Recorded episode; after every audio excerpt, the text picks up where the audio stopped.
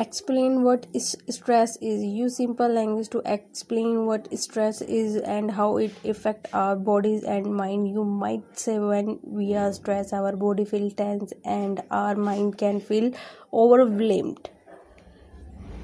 Encourage them to engage in activity they enjoy like drawing reading or playing to help relieve stress. Let the child know that you are there to support them and help them through the very difficult time. Reassure them that feeling are valid and uh, you believe in their ability to handle stress.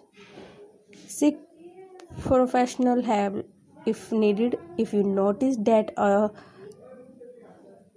child stress is affecting life behavior or health. Consider seeking help from a mental health professional or counselor.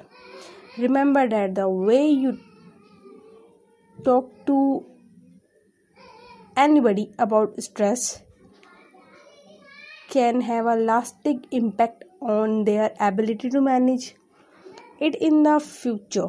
Be patient, sportive, and open to ongoing conversation about the feeling and experiences.